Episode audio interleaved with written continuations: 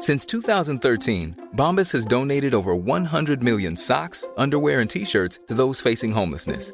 If we counted those on air, this ad would last over 1,157 days. But if we counted the time it takes to make a donation possible, it would take just a few clicks. Because every time you make a purchase, Bombas donates an item to someone who needs it. Go to bombas.com slash ACAST and use code ACAST for 20% off your first purchase. That's bombas.com slash ACAST, code ACAST.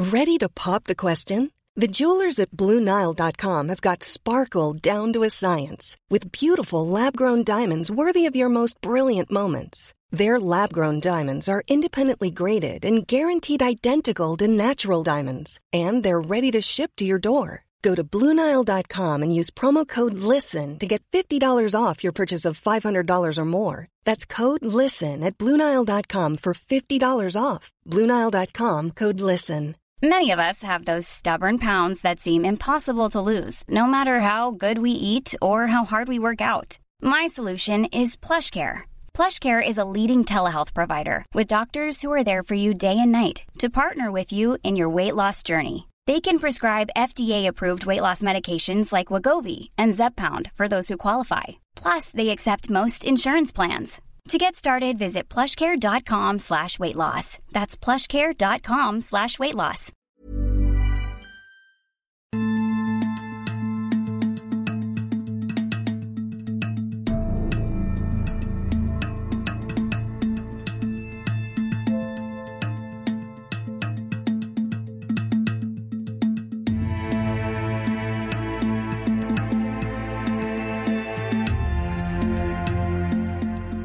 به سی دومین قسمت پادکست میم خوش اومدید من مهدی عباسی هستم و اینجا مقاله های معتبر روزنامه نگاری دنیا رو روایت می‌کنم.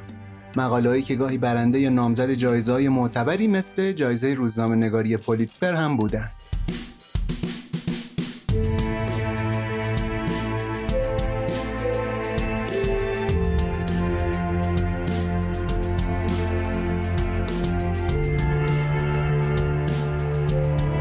اول از همه بگم که اگه قسمت قبلی پرونده جیمز وب رو نشنیدین یعنی اپیزود 31 رو حتما برین اول اونو گوش کنین. چون مطالبی که اینجا میگیم دنباله حرفای قبلی مونه و خودش قسمت مستقلی نیست.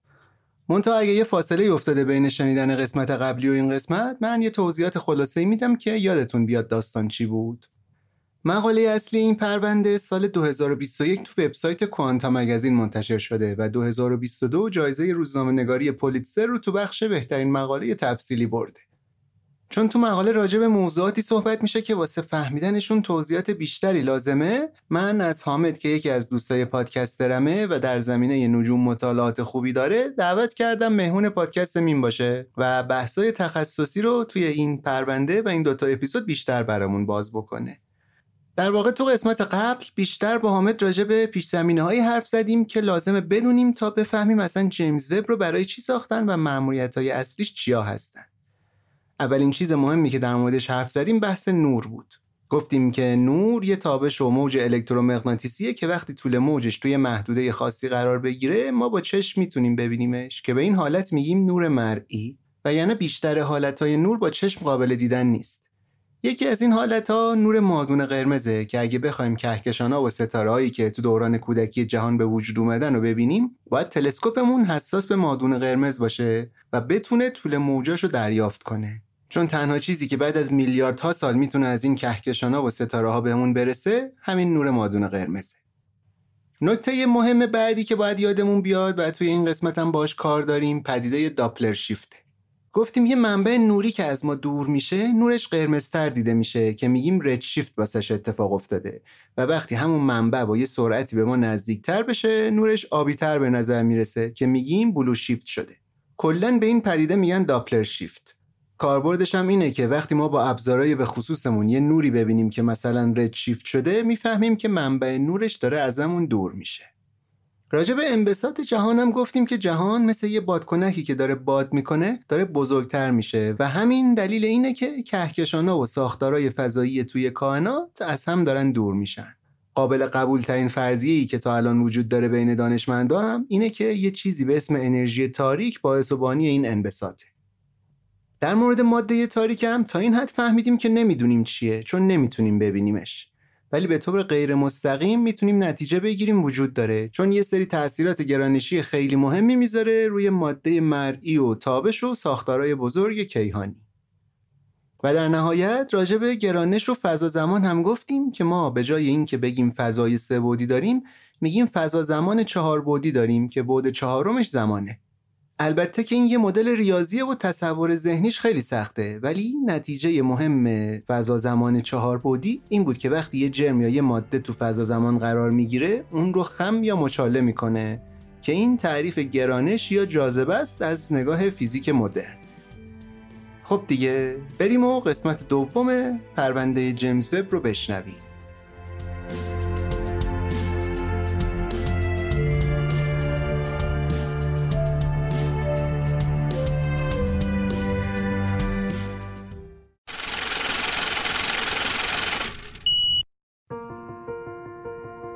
ویپاد یا ترابانک پاسارگاد در واقع شعبه تمام دیجیتال بانک پاسارگاده که خدمات بانکی رو به صورت کاملا آنلاین ارائه می‌کنه و دیگه نیازی نیست حضوری برین شعبه.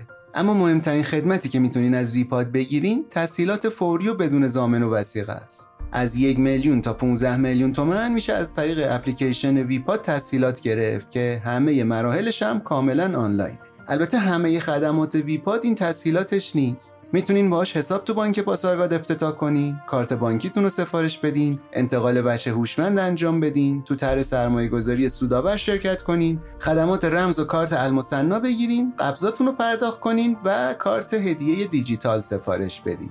ویپاد همه این خدمات بانکی رو به صورت کاملا آنلاین ارائه میده. برای نصب ویپاد ترابانک پاسارگاد توی گوگل سرچش کنین و از طریق سایتشون یا گوگل پلی، بازار، مایکت و سیب اپ خیلی راحت نصبش کنین و از خدماتش لذت ببرین.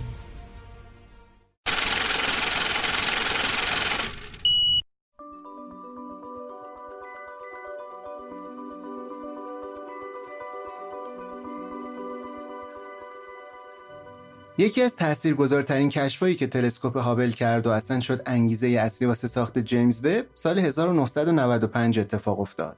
یعنی بعد اینکه تعمیرش کردن و لنزای جدید براش نصب کردن. اون زمان باب ویلیامز مدیر مرکز عملیات هابل بود. ایشون سهمیه داشت 100 ساعت تلسکوپ رو کامل در اختیار خودش داشته باشه و به هر طرفی که دلش می‌خواد بچرخونتش. ویلیامز بعد اینکه پیشنهاد چند تا از دوستای ستاره شناسش رو شنید تصمیم گرفت کل این زمان رو خیره بشه به هیچی. یعنی هابل رو 100 ساعت فوکوس کنه روی نقطه تاریکی از آسمون که هیچ چیز مشخصی توش نیست. یه نقطه سیاه. ایدهش هم این بود که می‌خواست دنبال اجرام خیلی کم نور و خیلی دوری بگرده که ممکن بود از چشم تلسکوپای دیگه که اندازه هابل قوی نبودن افتاده باشه. خیلی از همکارای ویلیامز ولی می‌گفتن این کار بیهوده ایه حتی بعضیاشون باهاش صحبت کردن که منصرفش کنن. چون فکر می‌کردن ساختارهایی مثل ستاره ها و کهکشان ها نسبتا دیرتر تو تاریخ کیهانی به وجود اومدن. پس فایده ای نداره دنبال اجسام کم نور و دور و قدیمی بگردی چون اصلا همچین چیزایی پیدا نمی‌کنی. اینا فکر می‌کردن ویلیام صد ساعتش رو حروم می‌کنه و آخر سرم یه عکس سیاهی دستش رو می‌گیره که هیچی توش نیست. ولی بعد 100 ساعت نوردهی لنز تلسکوپ هابل یه عکسی گرفت که همه ستاره شناسا مات و مبهوت شدن. انگار در صندوق گنج باز شده باشه. عکسای مستطیل کوچیک از فضا بود پر کهکشانایی با شکلا و اندازه ها و رنگای مختلف. این یکی از مشهورترین عکسای تاریخ نجومه که بهش میگن هابل Deep Field. عکس زمینه ژرف هابل هم به فارسی ترجمهش کردن. تو این عکس کهکشانایی که دورترن رنگشون قرمزه چون نورشون مدت زمان بیشتری تو فضای در حال انبساط حرکت کرده و در نتیجه طول موجش کشیده شده به اصطلاح redshift شده. راجع بهش مفصل با حامد صحبت کردیم تو اپیزود قبلی. Deep Field تونست با استفاده از این کدگذاری های رنگی یه عکس سه‌بعدی از کیهان بهمون نشون بده که توش timeline تکامل کهکشانا قشنگ معلومه. کهکشان تو هر سن و مرحله ای از تکامل دیده میشن اینجا و این اثبات این نظریه است که جهان به مرور زمان خیلی تغییر کرده. این تصویر دیگه آخرین میخ بود رو تابوت نظریه حالت پایدار. خیلی پیشرفت فکری بزرگی بودیم که می‌تونستیم با یه تلسکوپ یه عکس بگیریم و وقتی بهش نگاه می‌کنیم برگردیم به گذشته. یعنی بتونیم گذشته رو ببینیم. ببینیم که اون زمان جهان یه موجود متفاوت بوده. جالب توجه ترین نکته توی این تصویر راجع به تکامل کهکشان این بود که هیچ نقطه شروعی توش معلوم نبود. تا اونجایی که چشم شیشه هابل می‌تونست ببینه کهکشان بود و کهکشان. بعدتر یه سری دوربینای پیشرفته تری ساختن و دادن فضانوردا رفتن روی هابل نصب کردن. یه عکسای ژرفتری هم تونستن بگیرن که توشون نورهایی رو می‌شد دید که واسه حدود 500 میلیون سال بعد از بیگ بنگ بودن.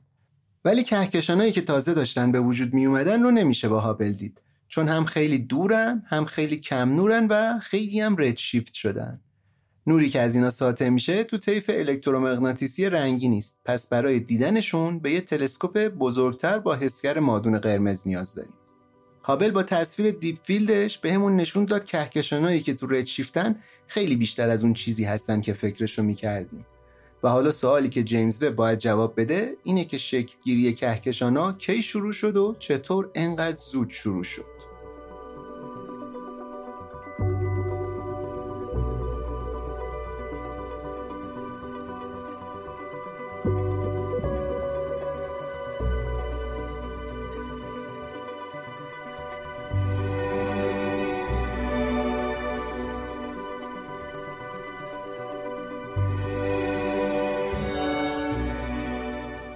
این اپیزود رو با حمایت مؤسسه طبیعت آسمان شب ساختیم. آسمان شب رو خیلی خلاصه بخوام بهتون معرفی کنم یه مجموعه علمی فرهنگیه که تو شاخه‌های مختلف نجوم و طبیعت فعاله از تهیه ابزارهای نجومی واسه علاقمندای ستاره شناسی گرفته تا دوره های آموزشی و ساخت و تجهیز رصدخونه های شخصی و دانشگاهی تو حوزه فعالیتشون هست. شاید بیشتر علاقمندای نجوم تو ایران آسمان شب به این خاطر بشناسن که حرفه‌ای ترین مرجعیه که میشه ازش تلسکوپ و دوربینای دوچشمی و لوازمای جانبی مربوط به اینا رو تهیه کرد. البته تو زمینه عکاسی نجوم و سه‌پایه و میکروسکوپ و به طور کلی هم ابزار اپتیکال اینا فعال هستن. اگه برین تو سایتشون که telescope.ir آدرسش می‌بینین که خیلی تخصصی دارن تو این زمینه ها کار می‌کنن. به جز این یه چیز باحالی که آسمان شب داره و به نظرم می‌تونه برای مخاطبای میم از همه بیشتر جذاب باشه این اینه که یه سری تلسکوپ دست دوم هم دارن واسه فروش که قیمتش خیلی مناسبه. بعضی از مدلای حالا ساده تر این تلسکوپ رو میشه با قیمت های زیر 20 تومن هم تهیه کرد در حال حاضر. اگه این پرونده علاقمندتون کرده به آسمون یا اگه خواستین به یکی از عزیزاتون هدیه‌ای بدین که سورپرایزش کنه می‌تونین به این تلسکوپا یا دوربین دوچشمی ها فکر کنین. حالا به جز این محصولاتی که گفتم آسمان شب یه خدمات دیگه ای هم داره که جذابه به نظرم. مثلا گاهی دورهای آموزش نجوم می‌ذارن یا تورای رصد آسمون و بازدید از آسمان نماها برگزار می‌کنن که می‌تونین توش شرکت کنین. من واقعا تشکر می‌کنم از مجموعه آسمان شب به خاطر حمایتی که از پادکست میم کردن.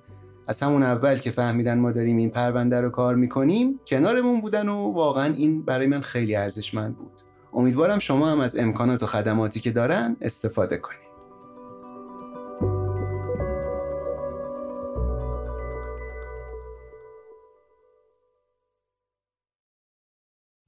خب بریم یه گپ مختصری هم راجع به خود تلسکوپ وب بزنیم با حامد. بعد دیگه این بحثای نظری رو جمع کنیم و بریم سراغ یه سری موضوعات عینی تر مثل exoplanet ها خب حامد اولین و پایه‌ای ترین سوالی که میشه پرسید اینه که اصلا چرا تلسکوپ باید آینه داشته باشه؟ خب خدا رو شکر برخلاف سوال قبلی ها پاسخ این اصلا پیچیده نیست خیلی هم ساده است. توی تلسکوپ ها آینه رو برای این استفاده می‌کنن که بتونن نور رو توی یک نقطه متمرکز کنن. دیدی می‌تونی یه آینه رو بگیری سمت چراغ یا آفتاب و نورش رو بندازی رو دیوار؟ آره آره. کار آینه تلسکوپ هم همینه. نور رو میندازه روی گیرنده تلسکوپ. اوکی. حالا یه نکته مهمی که راجع به جیمز وب وجود داره چند باری هم راجع حرف زدیم تا اینجا اینه که فقط با نور مادون قرمز کار می‌کنه. یه جایی یه اشاره ریزی کردیم تا حالا ولی خب حالا بعد نیست که تا اینجا اومدیم. تا هم مفصلتر یک کمی البته مفصلتر برامون بگی که مثلا چرا مادون قرمز؟ خب دو تا دلیل اصلی داره. یکیش رو تلویحا در بخشای قبلی گفتم. نور ستاره ها و کهکشان های دور رد شیفت شدن و در محدوده نور مرئی که با چشم بشه دیدشون نیستن. نیستن. و توی محدوده مادون قرمزن که فقط یه تلسکوپ مادون قرمز می‌تونه ببینتشون. این دلیل اول. دومیش چیه؟ نمی‌دونم تا حالا توی بازی های کامپیوتری یا فیلم های جنگی دیدی که یک آدمی یه دوربین مادون قرمز رو چشش گذاشته و مثلا یه دشمنی رو توی تاریکی به صورت یه حاله قرمز رنگ می‌بینه. آره خب مخصوصا کال آف دیوتی آره. چیزی که توی جهان هستی زیاده گاز و گرد و غباره. و هر چیزی که پشت اینا باشه رو با چشم نمیشه دید. ولی با یه گیرنده مادون قرمز میشه. و جیمز وب هم کلی از این عکس گرفته که خیلی جذابه. خب الان یه سری سوال دیگه واسه من پیش اومد حامد. بگو. اول اینکه این گاز و گرد و غباری که میگی اصلا چی هست؟ ببین یه ستاره که میمیره به حجم بسیار زیادی گازهایی مثل هیدروژن و هلیوم و عناصر دیگه ازش به جا میمونه که به این میگیم گاز و گرد و غبار. که توی بخش قبلی هم گفتیم که این گازها اگر در شرایط خاصی قرار بگیرن می‌تونن موجب تشکیل ستاره جدید بشن. ولی خب می‌تونن هم در شرایط خاصی قرار نگیرن و ستاره هم نشن و فقط جلوی دید ما رو بگیرن. آها درسته خب سوال بعدی من بگم. بگو. اینکه میگیم جیمز فقط تصویرهای مادون قرمز می‌گیره. خب. از این عکس های خوشگل و رنگی که می‌بینیم میگن جیمز گرفته اینا از کجا اومدن؟ اینا رو ادیت کردن همشونو؟ خب ببین درستش اینه که این عکسایی هستن که با اطلاعات جیمز وب ساخته میشن. یعنی واقعی نیستن دیگه. منظورت اینه؟ ببین نه که واقعی نباشن. با شبیه سازی درست میشن که به نظر میاد خیلی خیلی هم دقیقن و میشه کاملا روشون حساب کرد. ببین فرض کن ما از یه فضایی یه عکس معمولی بگیریم و عکس های مادون قرمز هم در کنارش بگیریم. خب می‌تونیم معادل یک به یک هر رنگی که دیده میشه رو با اون طیف مادون قرمزش پیدا کرد. پس با اطلاعاتی که از گیرنده های مادون قرمز جیمز وب می‌گیریم میشه یه عکس خیلی درست و درمون ساخت. خیلی هم کار سختی نیست و آسونه. البته آسون برای اون تیمی که تلسکوپ رو ساخته دیگه نه برای ما.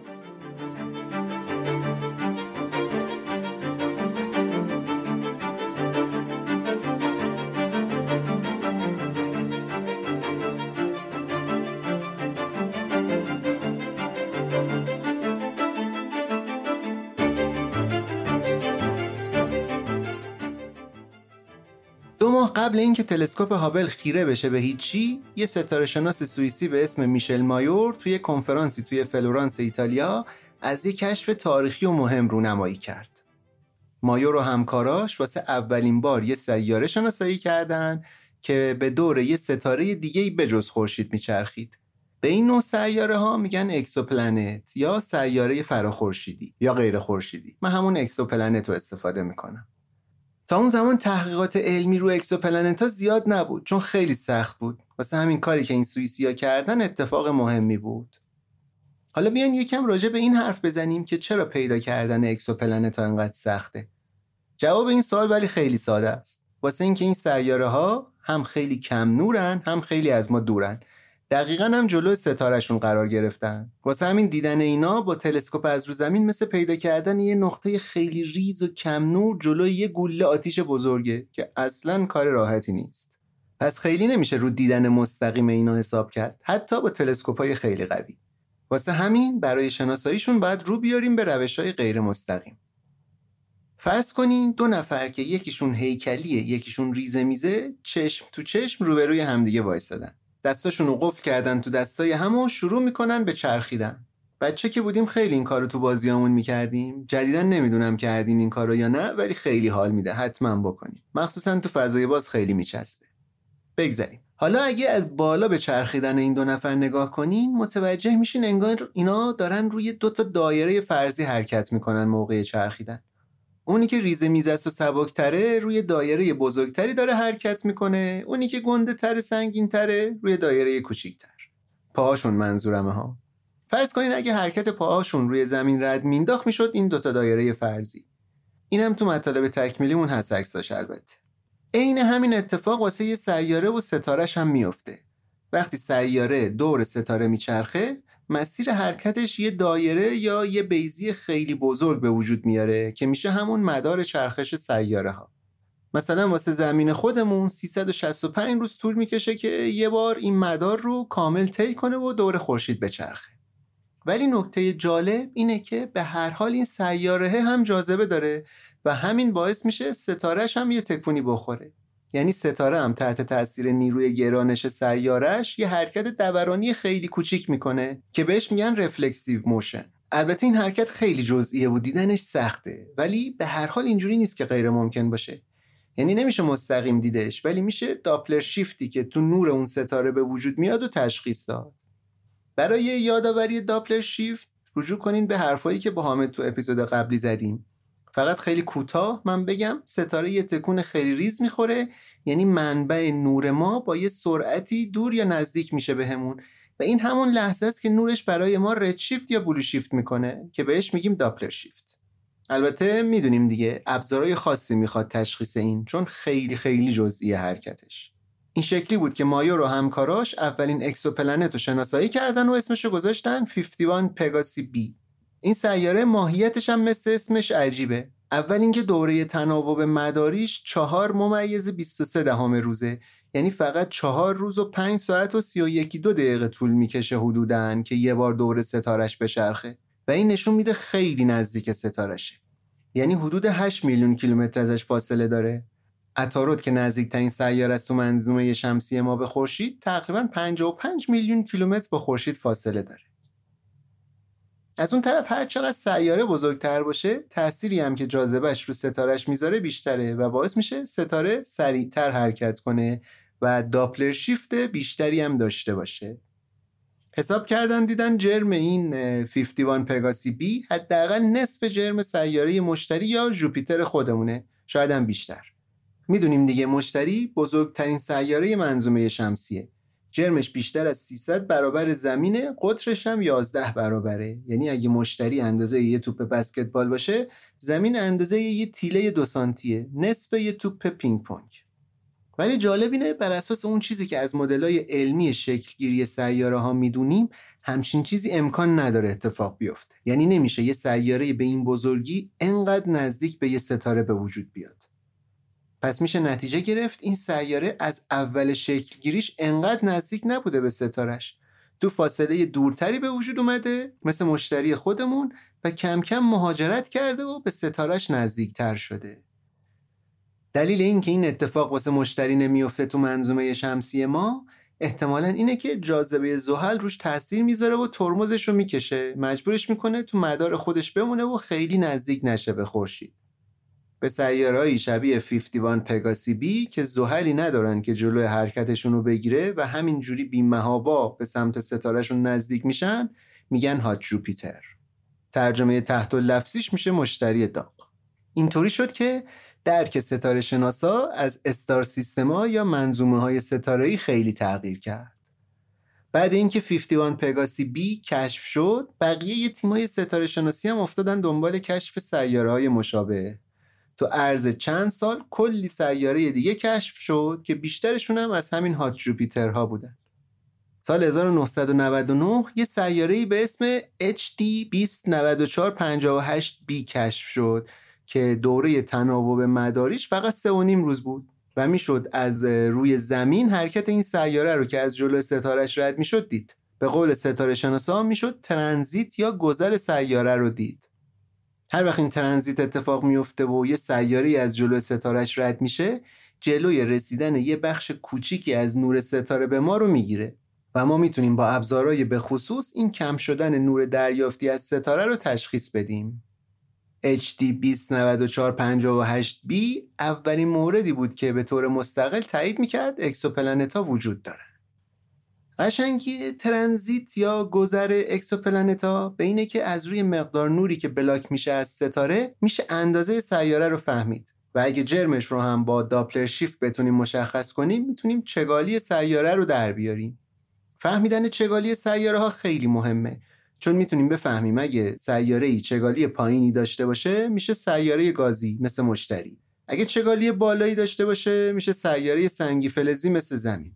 پس بدون اینکه اصلا نیازی باشه مستقیم سیاره رو ببینیم می‌تونیم بفهمیم چه خصوصیاتی داره و فیزیکش چطوریه اون روزی که مایور داشت تو اون کنفرانس تو فلورانس درباره کشف exoplanet ها می‌گفت بیشتر اونایی که تو سالن بودن و خیلی از ستاره شناسای دیگه ای که تو اون سالن نبودن شک داشتن به حرفاش. ولی زیاد طول نکشید که شک و شبهه جای خودش رو داد به تحقیقات بیشتر درباره hot Jupiter ها.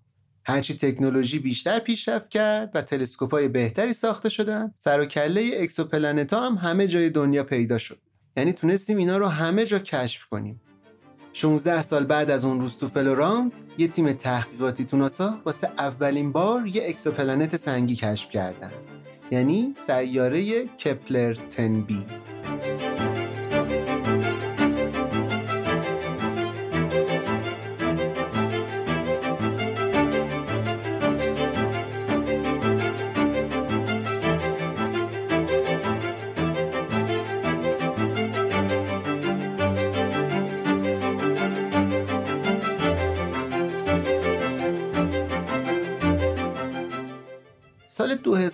2009 ناسا یه تلسکوپ فضایی دیگه فرستاد تو فضا به اسم کپلر که اصلا واسه این ساخته بودنش که بره دنبال exoplanet ا بگرده.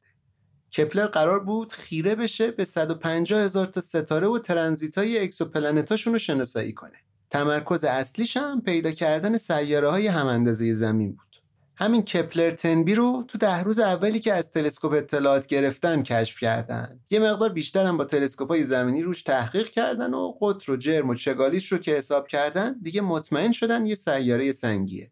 تقریبا همزمان با کشف کپلر تنبی اروپایی هم البته با یه سری روش های دیگه کروتی 7 بی رو کشف کردن که اونم یه سیاره سنگی بود. البته هیچ کدوم از این دوتا با اینکه اندازه زمین هستن ولی به اصطلاح ارسلایک نیستن زمین مانند نیستن چون خیلی به ستارهشون نزدیکن. و این باعث میشه آب نتونه به شکل مایع تو سطح این سیاره جریان داشته باشه.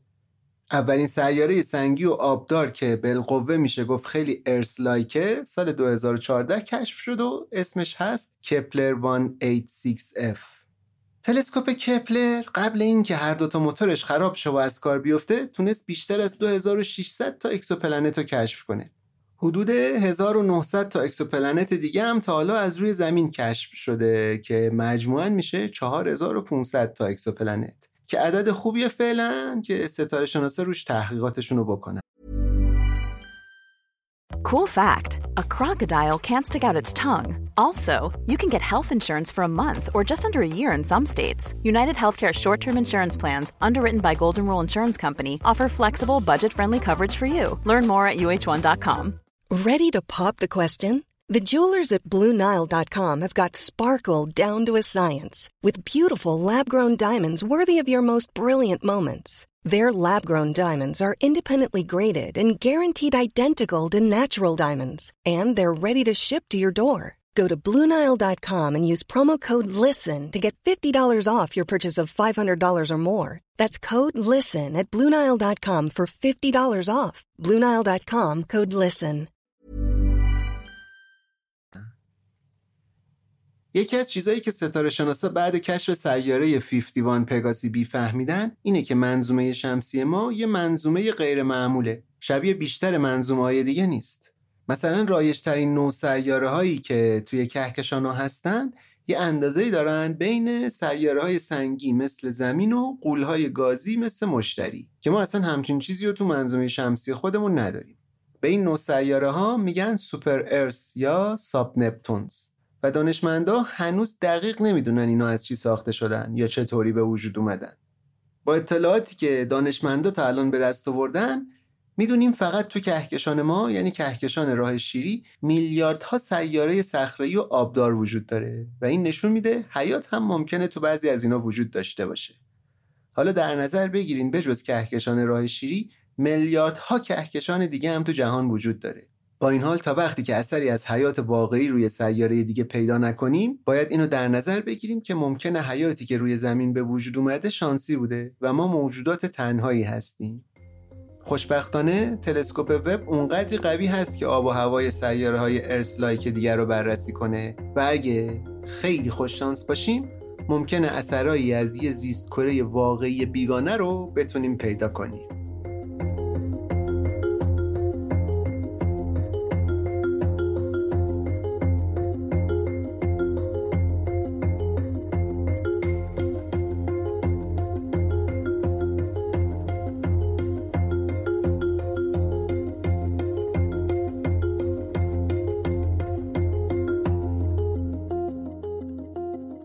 مؤسسه علوم تلسکوپ فضایی یا Space Telescope Science Institute سازمانیه که مسئول همه کارهای تلسکوپ های فضایی هابله. صبح یه روزی تو سال 1987 رئیس وقت مؤسسه به معاونش گفت شروع کنه فکر کردن به تلسکوپ بعدی که میشه بعد از هابل ساخت. اون موقع هنوز تلسکوپ هابل کامل نشده بود ساختش ولی اینا به فکر نسل بعدی تلسکوپ های فضایی بودن. معاون مؤسسه اینجوری بود که ما هنوز خود هابل رو پرتاب نکردیم. کلی کار داریم بکنیم. هنوز مشکلای اساسی هابل رو حل نکردیم. چطوری می‌خوایم رو نسل بعدیش کار کنیم؟ ولی مدیرش می‌گفت شما باید از الان شروع کنین چون خیلی طول می‌کشه که نسل بعدی ساخته بشه. کار یکی دو سال نیست. مثلا ساخت و توسعه همین هابل از سال 1970 شروع شده بود. اینا واسه شروع چیز زیادی دستشون نبود. نمی‌دونستن از کجا استارت بزنن که برسن به یه ایده ای که خیلی فراتر از هابل باشه و بشه باهاش چیزای بیشتری از جهان رو دید. ولی جلوتر که رفتن به این نتیجه رسیدن مادون قرمز فکر خوبیه. چون دیدنش از روی زمین خیلی سخته و وقتی بری تو فضا که پس زمینه مادون قرمزش یک میلیونیوم کمتر از روی زمینه چیزای خیلی زیادی واسه دیدن پیدا می‌کنی. یه مقداری که با این ایده جلو رفتن به این نتیجه رسیدن که اگه بخوان یه تلسکوپ مادون قرمز داشته باشن که حساسیتش اندازه تلسکوپ هابل باشه باید آینه ای که واسه این تلسکوپ می‌ذارن خیلی بزرگتر از آینه دو و چهار دهم متری هابل باشه. چون باید طول موجای بزرگتری رو تشخیص بده. این هم در نظر گرفتن که باید آینه رو جوری بسازن که تا بشه وگرنه تو موشکی که می‌خواد ببرتش تو فضا جا نمیشه. به جز اینا سطح آینه باید خیلی سرد باشه. چون اگه غیر این باشه حسگراش که خیلی هم حساسن درست کار نمی‌کنن. واسه همین به این فکر کردن که به جای اینکه سطحش رو خنک کنن ببرنش تو سردترین نقطه فضا جایی که گرمای زمین و ماه و خورشید اصلا بهش نرسه یعنی نقطه لاگرانژ دو. بذارین قبل اینکه ادامه بدیم یه توضیح از حامد بشنویم که اصلا قضیه این نقطه لاگرانژ دو چیه. نقطه لاگرانژ یکی از باحالترین چیزاییه که فیزیکدان ها باهاش درگیر بودن در تاریخ. درگیری برای حل مسئله ریاضیش و پیدا کردن جوابش. ببین اگر یه تلسکوپ یا حالا هر چیز دیگه ای رو بفرستی توی فضای نزدیک به زمین تحت شرایط خاصی شروع می‌کنه دور زمین چرخیدن. مثل تلسکوپ هابل دیگه از وقتی که فرستادنش تو فضا تا همین الان داره دور زمین میچرخه. دقیقا همینجوریه که میگی. حالا بین دوتا کره که یکی دور اون یکی میچرخه مثل زمینی که دور خورشید میچرخه پنج تا نقطه وجود داره که بهشون میگن نقاط لاگرانژی. خب؟ چیز جالب اینه که اگر یه تلسکوپ یا ماهواره رو تو یکی از این پنج تا نقطه لاگرانژی بذاری نسبت به زمین تقریبا ثابت میمونه و همراه با زمین دور خورشید میچرخه. آها. یه ذره توضیح دادن این موضوع که چرا اینجوری میشه سخته و ریاضیه. اما خوبیش اینه که الان که دیگه می‌دونیم فضا زمان چیه و خم شدنش چیه با دیدن چند تا عکس یا فیلم قشنگ میشه فهمید که نقطه لاگرانژی دقیقا چیه. آره از این نقطه لاگرانژی هم باز تو توضیحات تکمیلی عکسینا زیاد گذاشتیم که حتما ببینید. ولی حامد این نقطه لاگرانژ دو اگه به این فرمولای ریاضی و فیزیکیش کاری نداشته باشیم چه فرقی می‌کنه با بقیهشون که جیمز وب فرستادن اینجا؟ نفرستادن مثلا لاگرانژ 4 آها. ببین فرق نقطه لاگرانژ دو با بقیه اینه که اگر تلسکوپ رو بذاری تو اون نقطه سایه زمین میفته روش و از تابش مستقیم نور خورشید در امان میمونه. البته که تقریبیه این حرف. مثلا همینه که خیلی سرد میشه اونجا. آره دیگه. در واقع قسمتی از گرمای خورشید به صورت تابش مادون قرمز به ما می‌رسه و چون جیمز وب یک تلسکوپ با سنسورهای مادون قرمزه نور خورشید کاملا دشمنشه و کارش رو خراب می‌کنه. پس بهترین جایی که میشه گذاشتهش همینجاست که کمترین اثر رو از گرما و تابش خورشید بگیره. تو مقاله هم اتفاقا میگه دما اونجا می‌رسه به تقریبا منفی 230 درجه. یعنی سردتر از این هم میشه اصلا فضای اطراف ما. ببین سردترین دمایی که می‌تونه در عالم هستی وجود داشته باشه منفی 270 درجه است. پس منفی 230 خیلی سرمایه قابل قبولیه. چه جالب. نمی‌دونستم اینو. یعنی دما می‌تونه تا چند میلیون درجه بره بالا ولی از 270 درجه دیگه نمی‌تونه بیاد پایین تر آره دیگه. چون وقتی یه جایی هیچی نباشه نه اتمی نه هیچ انرژی طبیعیه که دما هم میشه صفر درجه کلوین. یا منفی 270 درجه سانتیگراد. یعنی هیچ مطلق دماش منفی 270 خیلی نکته باحالی بود اینم. دمت گرم. قربونت مهتی ارز کنم که حالا تا اینجا که اومدیم بد نیست در مورد نقطه لاگرانژ دو چند تا چیز جالب دیگه هم بگم. بگو حتما. اولا جیمز وب تنها تلسکوپی نیست که توی نقطه لاگرانژ دو قرار داره. تلسکوپ های دیگه هم هستن و بازم ممکنه بفرستن. این یعنی اونجا یه نقطه نیست یه محدوده فضاییه آره؟ آره دقیقا یه محدوده فضاییه. و از اون مهمتر اینکه بسیار نقطه ناپایداریه و ممکنه تلسکوپ از اون نقطه یا با کله بیاد پایین و بخوره توی زمین یا پرچه بیرون. چراشو نپرس. ولی فقط بدون که کلی تمهیدات تکنولوژیکی دیدن براش که این اتفاق نیفته. چه جالب. خب؟ یا یه چیز جالب دیگهش اینه که خود تلسکوپ توی اون نقطه حول یه محوری داره گردش می‌کنه. انگار تو همونجا نسبت به یه نقطه حرکات دورانی داره. کلا خیلی باحاله. به قول معروف هر چیزی که توی فانتزی محاسباتی فیزیکدان ها بوده رو با جیمز وب پیاده کردن لامصبا.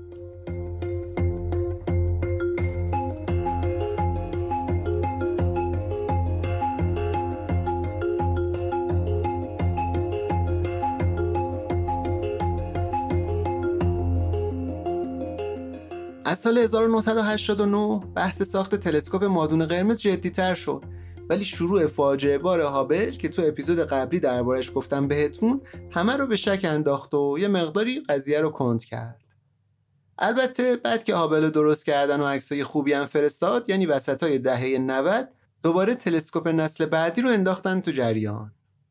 تو سال 1995 ناسا از جان ماتر که یه ستاره شناس جنتلمنی بود اون موقع و بعدا هم جایزه نوبل فیزیکو برنده شد دعوت کرد بیاد با پروژه جیمز وب همکاری کنه و از همون موقع هم ایشون شد دانشمند ارشد پروژه. ماتر میگه خیلی ارزشمنده که راجع به کائنات نظریه پردازی کنیم ولی برای اینکه مطمئن بشیم نظریه هامون درسته باید یه ابزار درست و حسابی داشته باشیم که بتونیم نظریه هامون رو باهاش ثابت کنیم. خب پس چرا نسازیم همچین ابزار و امکاناتی رو؟ حرکت قهرمانانه به نظر من همچین کاریه. سال 1996 که یه مقداری اوضاع بودجه ناسا خراب شده بود چند تا از ستاره شناسا پیشنهاد دادن یه تلسکوپ مادون قرمز با آینه 4 متری ساخته بشه که راحت هم بشه توی موشک جاش داد. هزینه ها و پیچیدگی های ساختش هم خیلی میاد پایین. ولی بقیه مخالفت کردن. گفتن چه کاریه؟ قرار نیست که یه تلسکوپ خوبی هابل بسازیم. قرار یه چیز خیلی بهتری بسازیم. رئیس وقت ناسا هم خودش طرفدار این دومیا بود. می‌گفت چرا به یه چیز معمولی قانع باشیم؟ چرا نریم سمت مثلا تلسکوپ 6 7 متری؟ خیلیا میگن همین برخورد رئیس ناسا جیمز وب رو نجات داد. در نهایت بعد بحثای سنگین علمی و اقتصادی ناسا تو سال 2001 قبول کرد قطر آینه تلسکوپ فضایی نسل بعدی 6.5 متر باشه. حالا سوال اصلی این بود که چطوری میشه یه آینه 6.5 متری رو توی موشک با عرض دهنه 5 و 4 دهم متر جا داد؟ اینجا بود که چند تا شرکت خیلی بزرگ درگیر طراحی آینه ها شدن. طرح شرکت Lockheed Martin 6 تا آینه بود که مثل گلبرگای یه گل تا می‌شدن. Ball Aerospace پیشنهاد داد آینه ها مثل این میزایی باشن که صفحه‌ش چند تیکه‌س و میشه تاشون کرد به سمت پایین که جای کمتری بگیره. TRW هم پیشنهادش این بود تیکه های آینه مثل jukebox های قدیمی که صفحه‌های گرامافون رو میذاشت و برمیداشت کار کنن. همه این شرکت هایی که گفتیم قولای فناوری و صنعت هستن که تو صنایع نظامی هم خیلی کار می‌کنن.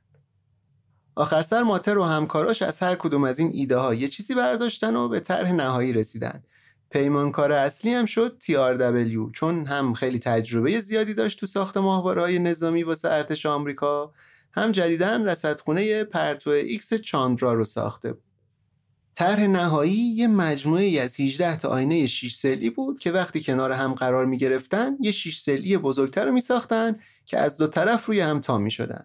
بعدش هم ناسا از یه شخصی به اسم آقای مایک منزل که مدیر تیمی بود که طرح شرکت لاکید مارتین رو پیشنهاد داده بودن خواست بیاد ناسا و بشه مهندس ارشد پروژه جیمز وب خود آینه رو مجبور شدن از بریلیوم بسازن. این ماده با اینکه یه پودر سمیه ولی خیلی سبک و قویه.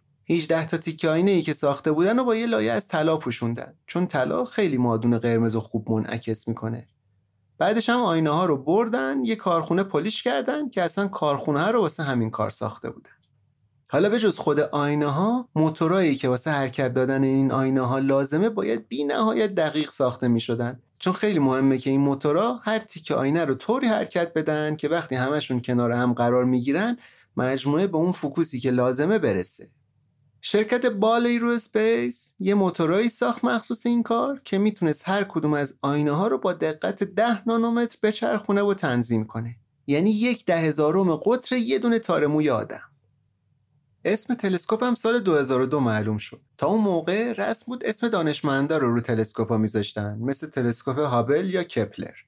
ولی این بار سنت شکنی کردن و اسمش رو گذاشتن جیمز وب جیمز وب دانشمند نبود. یه سیاستمداری بود که بین سالهای 1961 تا 1968 مدیر ناسا بود و دولت آمریکا منصوبش کرده بود. زمان مدیریت ایشون دوره آپولوها بود.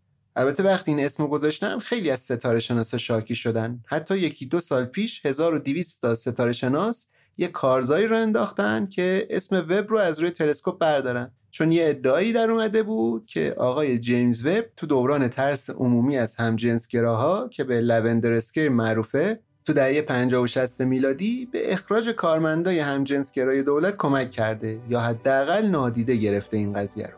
البته ناسا بعدا اعلام کرد روی این ادعا تحقیق کرده ولی مدرکی علیه وب پیدا نکرده پس اسم تلسکوپ هم تغییری نمی‌کنه.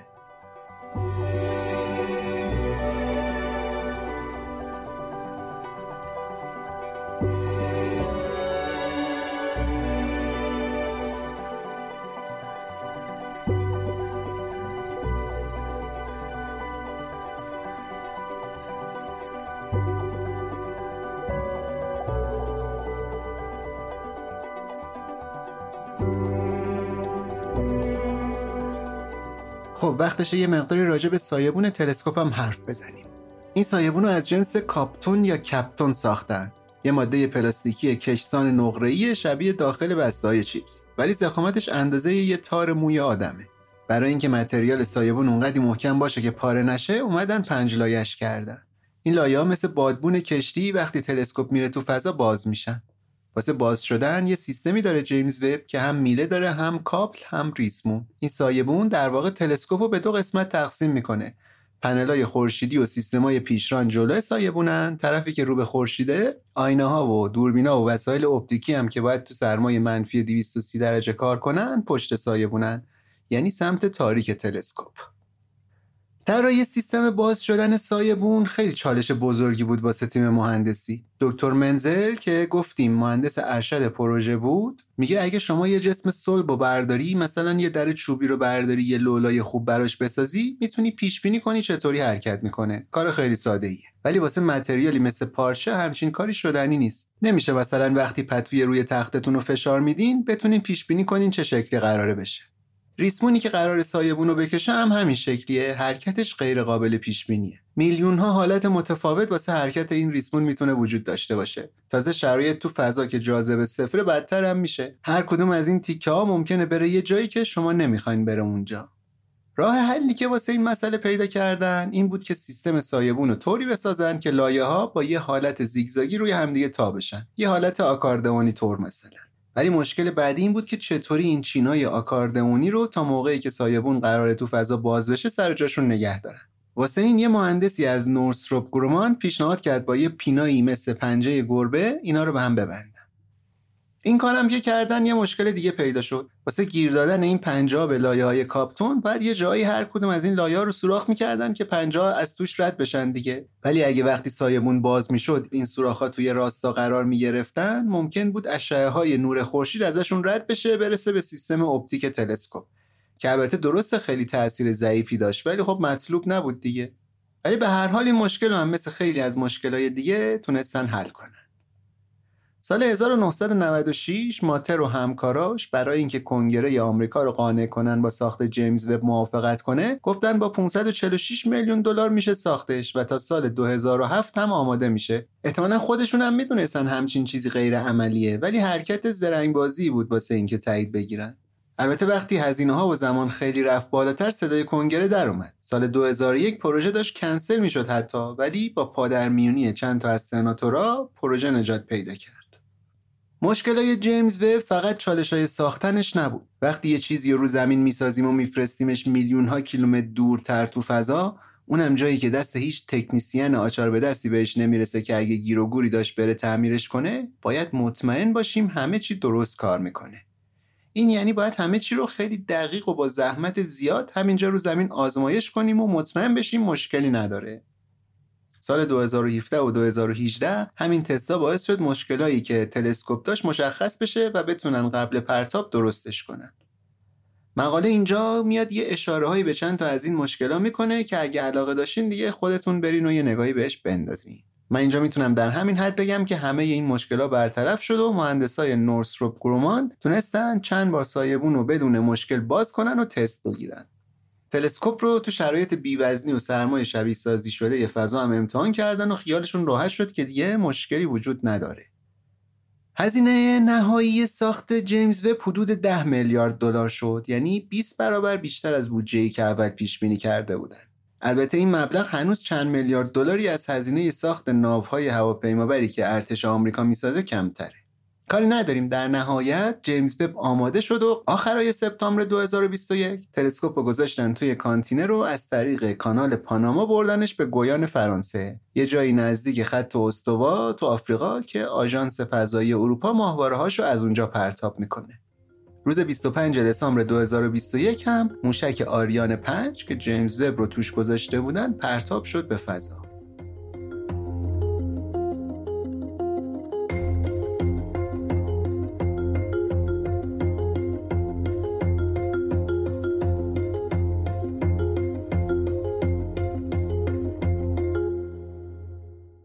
وقتی هابل شروع به کار کرد انسان تونست واسه اولین بار مثل یه بچه نزدیک بین که عینک می‌زنه منظره های کیهان و شفاف و واضح ببینه. اینجا بود که فهمیدیم یه چیزایی تو دنیا وجود داره که با هیچ ابزاری نمی‌تونیم ببینیمشون. حتما می‌تونید حدس بزنید دیگه نویسنده داره اینجا راجع به انرژی تاریک و ماده تاریک حرف می‌زنه. سال 1998 ستاره شناسا با تحلیل اطلاعاتی که از تلسکوپ هابل و تلسکوپ های دیگه گرفته بودن به این نتیجه رسیدن که سرعت انبساط جهان داره زیاد میشه. این کشف مشخص کرد یه عامل شتاب دهنده ای وجود داره که داره روی تمام فضای دنیا تاثیر می‌ذاره و اومدن اسمشو گذاشتن انرژی تاریک. 70 درصد از همه جهان از انرژی تاریک ساخته شده 26 درصدش ماده تاریکه و فقط 4 درصد اتمای درخشان و تشعشع هستن. یعنی چیزایی که ما می‌تونیم ببینیم. راجع به ماده تاریک و انرژی تاریک دیگه مفصل صحبت کردیم با همه تو اپیزود قبلی. سال 2001 با استفاده از اطلاعاتی که دانشمندا از تلسکوپ هابل گرفته بودن به این نتیجه رسیدن سرعت انبساط کیهانی از اون چیزی که تا حالا فکر می‌کردن بیشتره. ولی مسئله اینه این سرعت با علمی که انسان داره جور در نمیاد. بر اساس چیزی که دانشمندا الان از مواد تشکیل دهنده جهان می‌دونن و قوانین و معادلات علمی که بلدن نرخ انبساط کیهانی باید کمتر از این باشه. پس یه احتمال اینه که یه سری مواد ناشناخته دیگه ای تو کیهان وجود داره به جز انرژی تاریک و ماده تاریک که هنوز کشف نشدن یه احتمال دیگه اینه که یه مشکلی تو محاسبات expansion rate یا همون سرعت انبساط کیهانی هست. یه استفاده دیگه ای که قراره از تلسکوپ جیمز وب بشه همینه که دانشمندا باهاش نرخ انبساط رو دقیقا اندازه گیری کنن که بفهمن آیا عنصر اساسی و عجیب غریب جدیدی تو جهان هست که قراره کشف بشه یا نه. گفتیم پیشتر عکس Deep Field هابل با داستانی که از تکامل کهکشان روایت کرد دانش انسان درباره تاریخ کیهان رو از این رو به اون رو کرد. حالا جیمز وب قراره چیزای خیلی بیشتری به این دانش اضافه کنه به خصوص راجع به اتفاقاتی که اوایل شکلگیری کیهان افتاده. Deep Field هابل تونست لکه های خیلی ضعیفی از کهکشان ها رو ببینه که واسه 500 میلیون سال بعد از Big Bang بودن. ولی دوربینایی که جیمز وب داره می‌تونن یه عکس Deep Field جدید بگیرن که باهاش بتونیم تصویر واضحی از کهکشان های جوون رو ببینیم که واسه 50 تا 100 میلیون سال بعد از Big Bang ن. تازه این همه داستان نیست. با ابزارهای طیف نگار جیمز وب میشه فهمید مواد تشکیل دهنده این کهکشان چی هستن. قبل اینکه ادامه بدیم بحث رو یه مقداری راجع به طیف نگاری حرف زدم با حامد که بیشتر بفهمیم این یعنی چی. حامد بهمون بگو این طیف نگاری چه ربطی به نجوم و فضا داره؟ اگر تیف سنجی حالا یا به قول تو تیف نگاری نبود. تقریبا هیچ شناختی از ستاره ها وجود نداشته و به طبعش هیچ شناختی از هیچ چیزی پیدا نمی‌شد. عجب موضوع مهمیه پس خب؟ آره. ببین طیف نگاری یا طیف سنجی که به انگلیسی بهش میگن spectroscopy باعث حاصل شدن کشفیات مهمی در مطالعات شیمیدان ها و فیزیکدان ها شد. نور مرئی ترکیبی از رنگ های مختلفه که ما این نور رو سفید می‌بینیم. ولی وقتی از یه چیزی مثل منشور ردش کنیم اون رو به صورت یه طیف رنگارنگ خوشگل می‌بینیم که از بنفش شروع میشه و می‌رسه به قرمز که پدیده طبیعی اون رو هم توی طبیعت بارها دیدیم. همون رنگین کمانه دیگه. آره همون رنگین کمان. ما اگه بیایم یه شم روشن کنیم و بگیریمش جلوی یه منشور یا یه تیک شیشه مثلث شکل روی دیوار پشتش یه طیف رنگی قشنگ می‌بینیم. مثل رنگین کمونی که گفتی. درست. حالا اومدن یه عنصری مثل کربن یا سودیوم یا هر اتم دیگه ای رو گرفتن جلوی نور این شم و دیدن که اون طیف رنگی یه بلایی سرش میاد. و یه سری رنگ به خصوص از طیفی که روی دیوار میفته حذف میشه. خب سیاه دیده میشه آره سیاه دیده میشن. خب. و فهمیدن که هر اتم مختلف یک رنگ های منحصر به فرد خودش رو داره. مثلا اتم هیدروژن یک سری رنگ رو حذف می‌کنه. اتم آهن یه سری رنگ دیگر رو حذف می‌کنه. خب. بذار ببینم درست متوجه شدم. یعنی مثل اثر انگشت که واسه هر آدمی منحصر به فرده هر عنصری هم رنگایی از یه طیف رو پاک می‌کنه که انحصاری فقط مال خودشه. دقیقا درسته. حالا به چه دردی می‌خوره این؟ خیلی خیلی ساده شدهش اینه که با یک همچین تکنیکی میشه فهمید چه عناصری توی اون منبع وجود داره. یعنی با این کار می‌تونن بدون اینکه یه سفر برن به خورشید یا حالا هر سیاره و ستاره دیگه ای و نمونه برداری کنن ازش و بیارن تو آزمایشگاه ببینن تو چیه با نوری که از اون سیاره یا ستاره میاد می‌تونن بفهمن که چه عناصری توش وجود داره و حتی بفهمن که چقدر از هر عنصر توش وجود داره. چه جاله آره خیلی باحاله. تازه فقط اینم نیست. مثلا تمام چیزایی که در مورد انبساط جهان هستی و داپلر شیفت شدن نورشون که فهمیدن همه از طریق همین طیف نگاری در اومدن بیرون. آها. یا از طریق تکنیک های طیف سنجی برای درآوردن دمای یک ستاره چگالی اون سرعتی که داره دور خودش میچرخه هم استفاده می‌کنن که حالا دیگه وارد جزئیاتش نمیشیم حالا اینم بگم سنجی منحصر به نور مرئی نیست.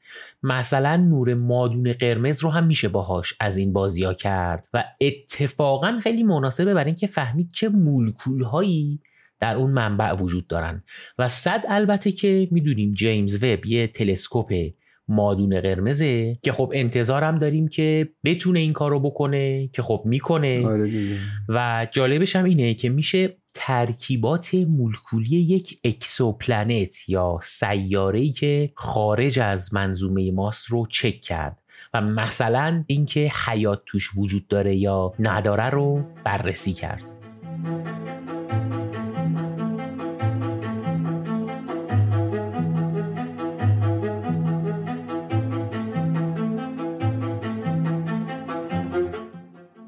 همونطور که حامد گفت طیف نگاری کهکشان های اولیه نشون میده چه عناصری از جدول تناوبی تو ساختار اینا بوده و تو طول زمان این عنصرها چطوری تکامل پیدا کردن.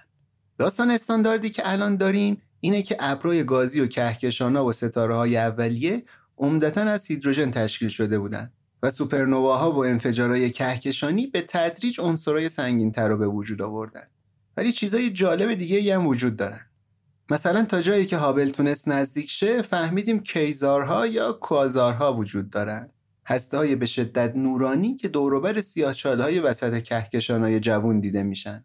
و نظر می‌رسه عنصرای این کوازارها شبیه خورشید باشه که این مثلا یکی از موضوعات خیلی جالبه واسه ستاره شناسا. تو مقاله راجع به سوپرنواها و کوازارها فقط در حد همین یکی دو جمله صحبت شده. ولی چون موضوع جالبیه و یه مقدارم بحث سیاچاله ها میاد وسط که خیلیاتون ممکنه خوشتون بیاد تو صحبت آخرم با حامد ازش راجع به این دوتا موضوع پرسیدم. البته بحثمون یه جاهای دیگه ای هم کشیده شد. پس بریم و بخش آخر حرفای حامد رو هم بشنویم. در مورد ابرنواخترها و کوازارها باید یه مقداری در مورد سیکل زندگی یک ستاره صحبت کنیم. ولی خیلی خلاصه چون میشه واقعا چندین و چند ساعت در این مورد حرف زد. آره دیگه خلاصه بگیم که خیلی دیگه طولانی نشه. آره. در مورد به دنیا اومدن ستاره مفصل حرف زدیم. یک سری اتم جمع میشن از یه حدی که تعدادشون بیشتر باشه تحت یک شرایطی ستاره درست میشه. اگه یادتون رفته ما توی اپیزود 31 مفصل با حامد راجع به تولد ستاره ها صحبت کردیم که برگردین اون قسمت گوش بدیم خب حامد جان می‌گفتی. یه ستاره بسته به جرمی که داره می‌تونه بین ده میلیون سال تا چند هزار میلیارد سال عمر کنه. عجب. هر چی کوچیکتر باشه گرما و نورش کمتره ولی در عوض عمرش بیشتره. هرچی هم بزرگتر باشه گرما و نورش هم بیشتر میشه ولی خب عمرش کوتاهتر.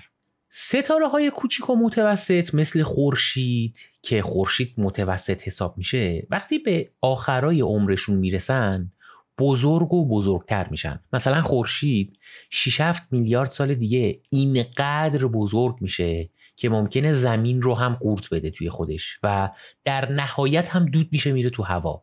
که شکلهای خیلی قشنگی هم ازش درست میشه که بهش میگن صحابی یا صحابی سیار نما که به انگلیسی بهش میگن پلانتری نبیولا از یک ستاره توی سایز خورشید یک سری گاز و گرد و غبار میمونه خیلی عظیم به قطر پنج سال نوری. و یه هسته هم باقی میمونه که یه کره کوچیک در حد و اندازه کره زمینه. خب؟ به این باقی مونده یا جنازه این ستاره میگن کوتوله سفید یا وایت دورف.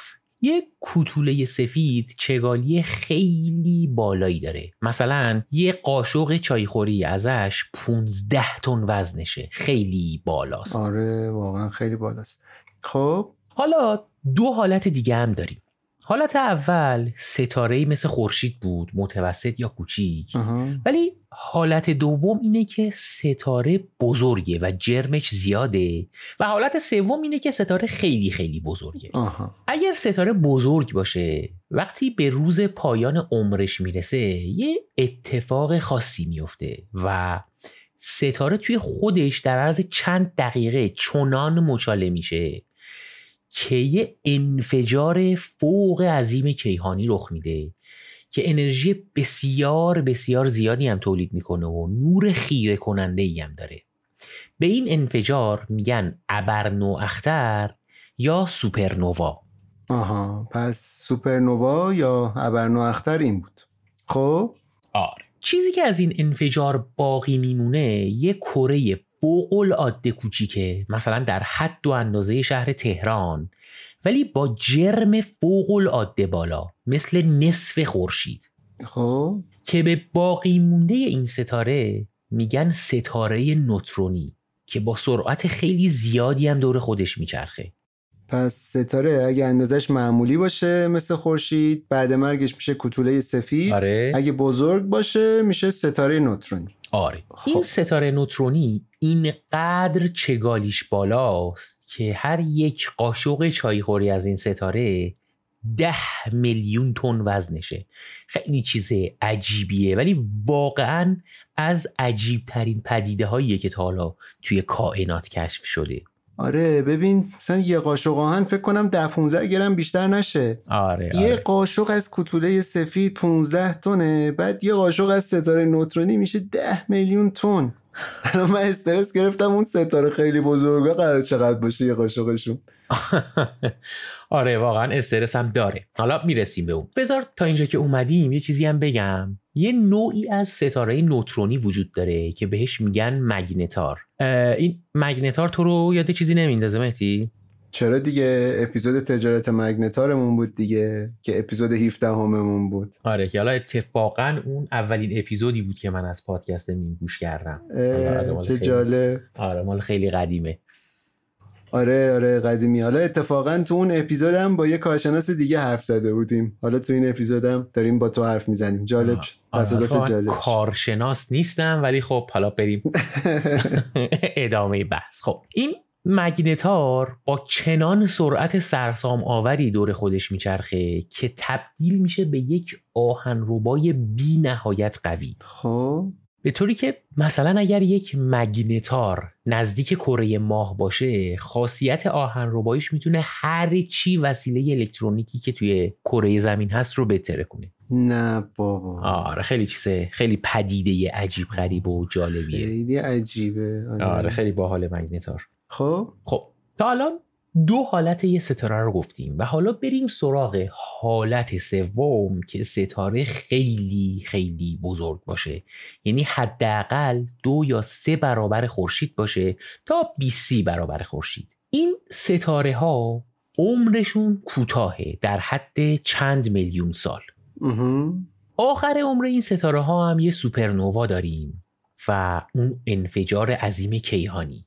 ولی باقی مونده این ستاره ها میشه اندازه یک نقطه یا یک اتم ولی جرمش چندین برابر خورشید. یعنی چگالیش بی نهایت زیاده. در حدی که جاذبه و میدان گرانشی ایجاد می‌کنه که حتی نور هم ازش نمی‌تونه بیاد بیرون.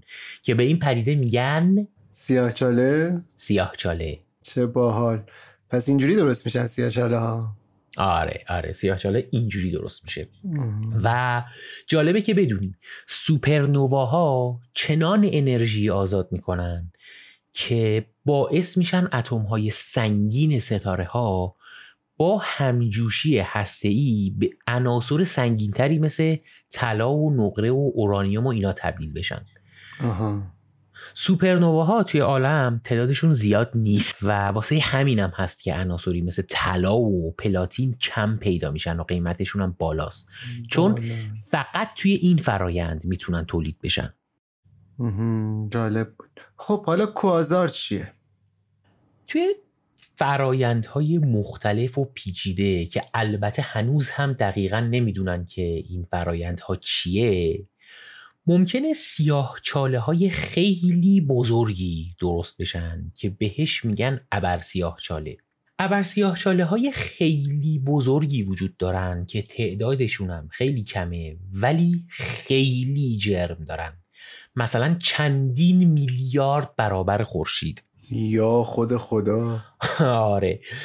و در فضای اطراف این سیاهچاله ها شرایط خیلی عجیب و غریبه. ممکنه یک سری گاز و گرد و غبار بیفتن توی میدان گرانشی این ابرسیاهچاله ها و شروع کنن به دور شرخیدن. آها خب. گرانش این ابرسیاهچاله ها به قدری عظیمه که ممکنه گاز با سرعتی نزدیک به سرعت نور دور سیاهچاله بچرخه و به طرز غیر قابل درکی داغ بشه. یعنی دمایی تو مایه های هزار میلیارد درجه. و این یک نوری تولید می‌کنه که از نور هر چیز دیگه بیشتر و درخشانتره. به این پدیده میگن کیزار یا کوازار یا فارسیش میشه اختروش. که خیلی نادره و مثل اینکه بیشتر از دیویست هزار تا نیست تعدادی که تا حالا پیدا کردن که برای این عالمی که تخمین زده میشه که دیویست هزار میلیون کهکشان توش وجود داره دیویست هزار تا عدد بزرگی حساب نمیشه. آره واقعا.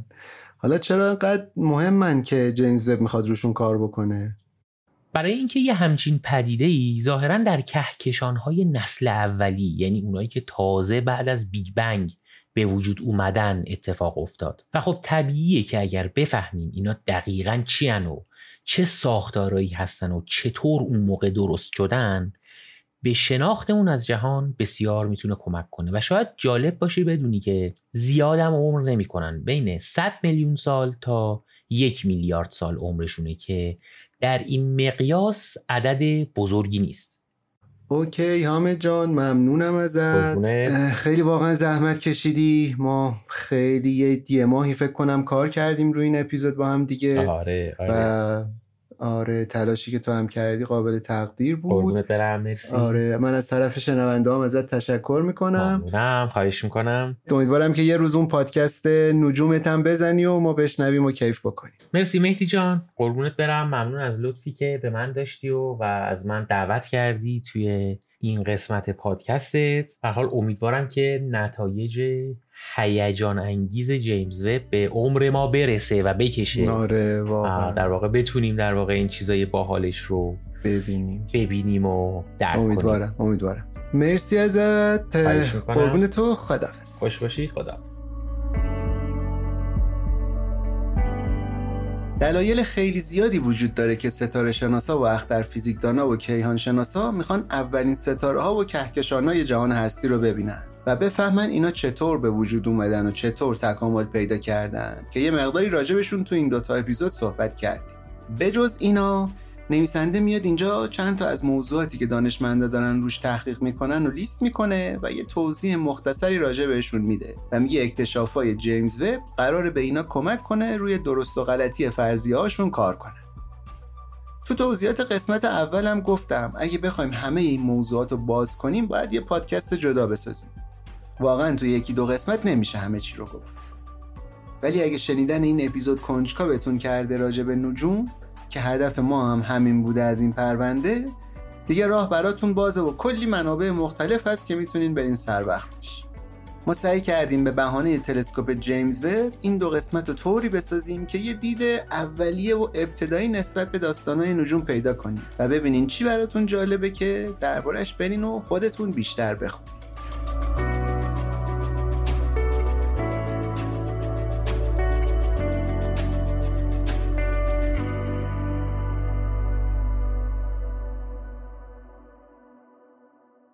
یکی از اولین و موندگارترین سوالایی که بشر همیشه داشته و تا حالا هم جوابی براش پیدا نکرده این بوده که آیا جای دیگه ای تو این جهان هست که توش حیات وجود داشته باشه؟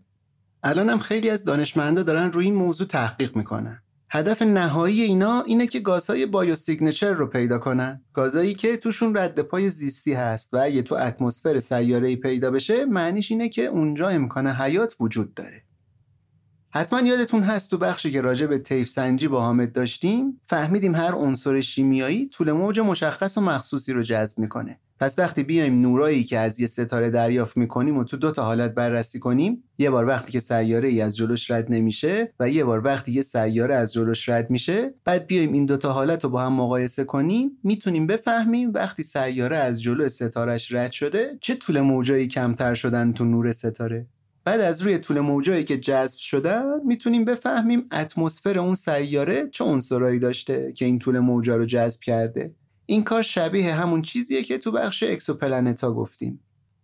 پس الان می‌دونیم طیف نگاری رو فقط برای به دست آوردن اندازه و جرم سیاره انجام نمیدن. واسه فهمیدن اینکه اتمسفرشون چه شکلیه هم انجامش میدن. اکسیژن خیلی گزینه خوب و واضحیه واسه اینکه تو ساختار گازهای biosignature قرار بگیره. ولی چون خیلی واکنش پذیره بعیده بشه همینجوری پیداش کرد. مگه اینکه یه منبعی تو سیاره باشه که مدام اکسیژن تولید کنه. و از اونجایی که می‌دونیم فتوسنتز یه روش ساده و کارآمده واسه تولید اکسیژن اختر زیست شناسا فکر می‌کنن هر سیاره ای که حیات داشته باشه احتمال اینکه توش فتوسنتز انجام بشه هم هست. پس هوشمندانه است دنبال اکسیژن گشتن. اما صرفا اگه یه جای اکسیژن دیدیم نباید خیلی هیجان زده بشیم. شبیه سازی کامپیوتری نشون میدن تو بعضی از شرایط اکسیژن می‌تونه تو آسمون سیاره هایی که حیات ندارن هم پیدا بشه. چالش اصلی اینجاست که هیچ گازی وجود نداره که بشه گفت به تنهایی گاز بایو سیگنچره مثلا بیشتر گاز متان اتمسفر زمین رو گاوها تولید می‌کنن. ولی وقتی به سیاره نپتون نگاه می‌کنیم می‌تونیم اونجا هم گاز متان ببینیم و می‌دونیم که متان نپتون رو گاوها تولید نمی‌کنن. پس برای اینکه دنبال حیات بگردیم بهتر دنبال یه ترکیبی از گازها باشیم که تو شرایط طبیعی نمی‌تونن خودشون اینجوری کنار همدیگه قرار بگیرن و تعادل داشته باشن. یعنی پیکربندی این گازها باید یه جوری باشه که بهمون به بگه اینا تو حالت عدم تعادل هستن و یه عامل دیگه ای که همون وجود داشتن حیات و موجودات زنده است حالت طبیعی قرارگیری این گازها رو تغییر داده. هر جا موجود زنده باشه مثل زمین این تعادل طبیعی گازها تو جوش از بین میره. یه موجودی اکسیژن تولید می‌کنه یکی دیگه متان تولید می‌کنه و این اون تعادل طبیعی تو اتمسفر رو از بین می‌بره. تلسکوپایی که تا حالا داشتیم یه رد پاهای مولکولی پیدا کردن تو آسمون هات جوپیترها. ولی می‌دونیم که این سیاره ها حیات ندارن. واسه تشخیص سیگنال ضعیفی که از آسمون سیاره های سنگی میاد که احتمالا قابل سکونت باشن به تلسکوپ جیمز وب نیاز داریم. وضوح جیمز وب تقریبا 100 برابر هابله و می‌تونه exoplanet ها رو وقتی جلو ستاره های میزبانشون قرار می‌گیرن با وضوح خیلی بهتری ببینه. یه نکته مهم دیگه اینه که چون جیمز وب نور مادون قرمز سیاره ها رو می‌بینه ابرایی که تو فضا وجود دارن و دید تلسکوپ های نوری رو محدود می‌کنن تاثیر منفی تو دید جیمز وب نمی‌ذارن. پس با جیمز وب میشه خیلی بهتر لایه های اتمسفر سیاره ها رو که پشت ابرا قرار گرفتن تشخیص داد. تصور کنین سوار هواپیمایین و دارین به پایین نگاه می‌کنین ولی ابرا جلوی دیدتون رو گرفتن. ولی اگه یه دوربین مادون قرمز داشته باشین می‌تونین راحت ببینین پشت ابرا چی قرار گرفته. تلسکوپ جیمز وب ممکنه سیاره هایی که احتمالا توشون حیات وجود داره رو شناسایی کنه و بعدا تلسکوپ های فضایی نسلای بعدی برن و روی اینا بیشتر تحقیق کنن. با چیزایی که تو این اپیزود شنیدیم دیگه تعجبی نداره بگم که تو ناسا اتفاقا چند سالی هست که برنامه ریزی ساخت تلسکوپ های فضایی بعدی رو شروع کردن. اولیش تلسکوپ فضایی نانسی گریس رومنه که قراره تا آخرای این دهه پرتاب شه. یعنی تا 6 سال دیگه. این طراحی شده که بیشتر روی انرژی تاریک مطالعه کنه. بعد از این یه تلسکوپ دیگه تو برنامه است که فعلا اسمش LUVEx ه این یکی قراره دیگه تخصصی دنبال حیات تو exoplanet ا بگرده. و اگه بودجهش رو کنگره تأمین کنه تا سال 2040 یعنی 17 18 سال دیگه پرتاب میشه. این LUVEx قراره یه تلسکوپ فضایی ترکیبی باشه که هم فرابنفش و هم نور مرئی و هم مادون قرمز رو می‌تونه ببینه. کسی چه می‌دونه؟ شاید اونقدی زنده موندیم که یه اپیزودم درباره LUVEx ساختیم.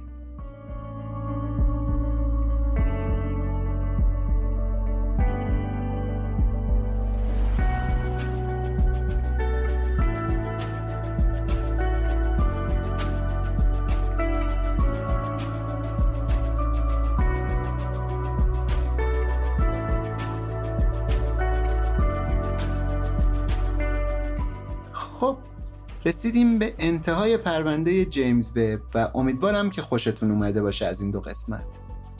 ممنون که تا اینجا موندین و گوش کردین. امیدوارم چیزایی که گفتیم به دردتون خورده باشه.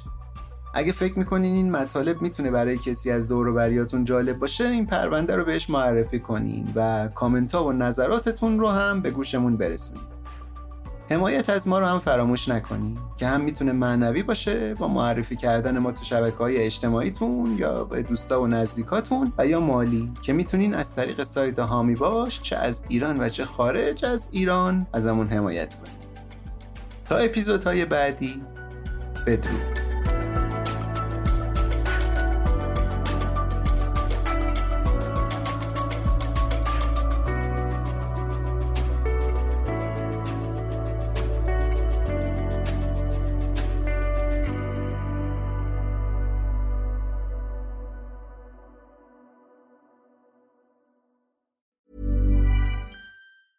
Planning for your next trip?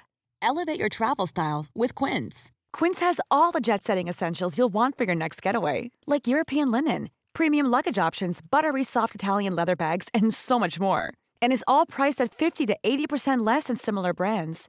Plus, Quince only works with factories that use safe and ethical manufacturing practices.